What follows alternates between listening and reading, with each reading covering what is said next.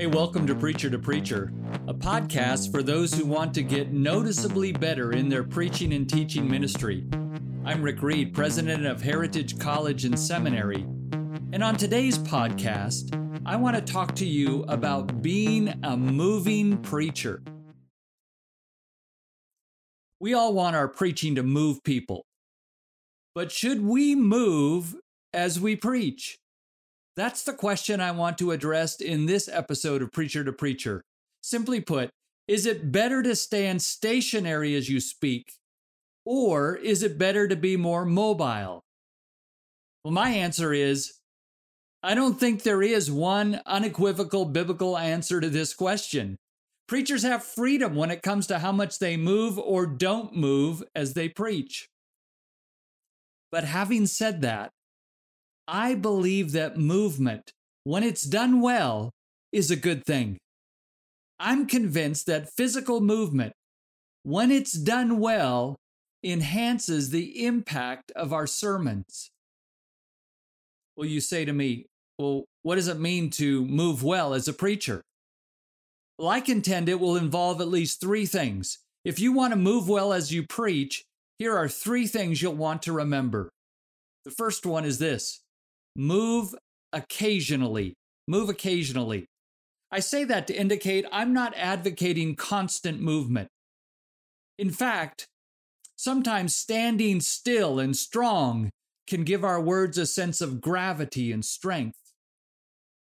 There is a time to stand firm, to be steadfast and immovable as a preacher.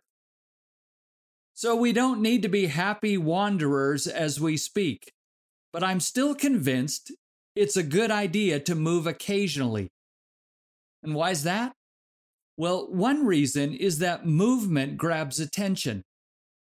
Ever notice what happens when someone gets up out of their seat and heads to the exit while you're preaching? Like, you know what happens. Heads turn, people look at the person who's moving. Our eyes tend to follow movement. For that reason, movement is one of the tools preachers have to help people stay engaged. Now, no amount of movement compensates for a mediocre message. I get that.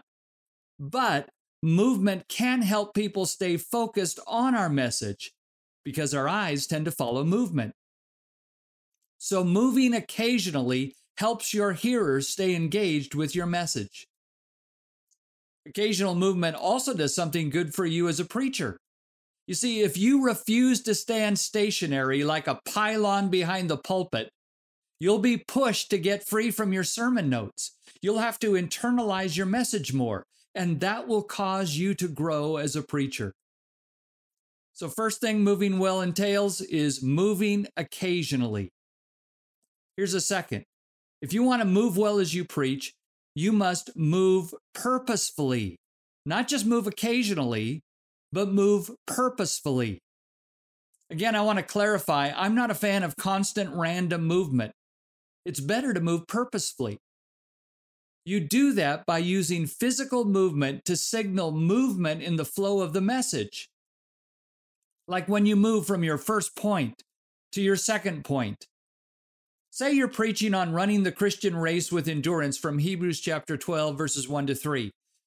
And your first point, taken from verse 1, is that running with endurance takes listening to the right witnesses. Okay, that's your first point. Now, as you finish that first point and transition to your second point, you could purposefully move from one spot on the platform to another. You move to a second spot as you say, Hey, a second truth we learn from Hebrews 12 is that running with endurance takes laying aside the wrong influences. Now, your physical movement helps to underscore and reinforce the movement you are making conceptually in your sermon. Here's another way you might move purposefully as you preach. You could choose to move out from behind the pulpit or from behind the lectern as you begin to tell a story or give an illustration. And then, when you're ready to move on in the text, you step back behind the pulpit or behind the lectern and continue on with your message. What you've done is you've moved purposefully. So, moving well entails moving occasionally and moving purposefully. Here's the third thing move left. Move left. Dr. Don Sunukjian, one of my seminary preaching profs, is the one who clued me in on this. He reminded us that since we English speakers read from left to right, when we preach, we automatically tend to move towards the right, to the right, in order to show progression. For example, we might say, well, first came Saul, and then came David. And as we say that, we move to the right. And then we say, and after David came Solomon, and then we move further to the right. Now that works on paper, but it doesn't work in the pulpit. You see, people who are listening to us and watching us see it in reverse. If we move right to show progression, it's backwards from their perspective. So we need to reverse our movement when we're showing progression or chronology. We need to move left. First came Saul, then came David, we move to the left, and then came Solomon, we move further to the left. We show progression by moving left. Now, our desire as preachers and teachers is to see God use our sermons to move hearts.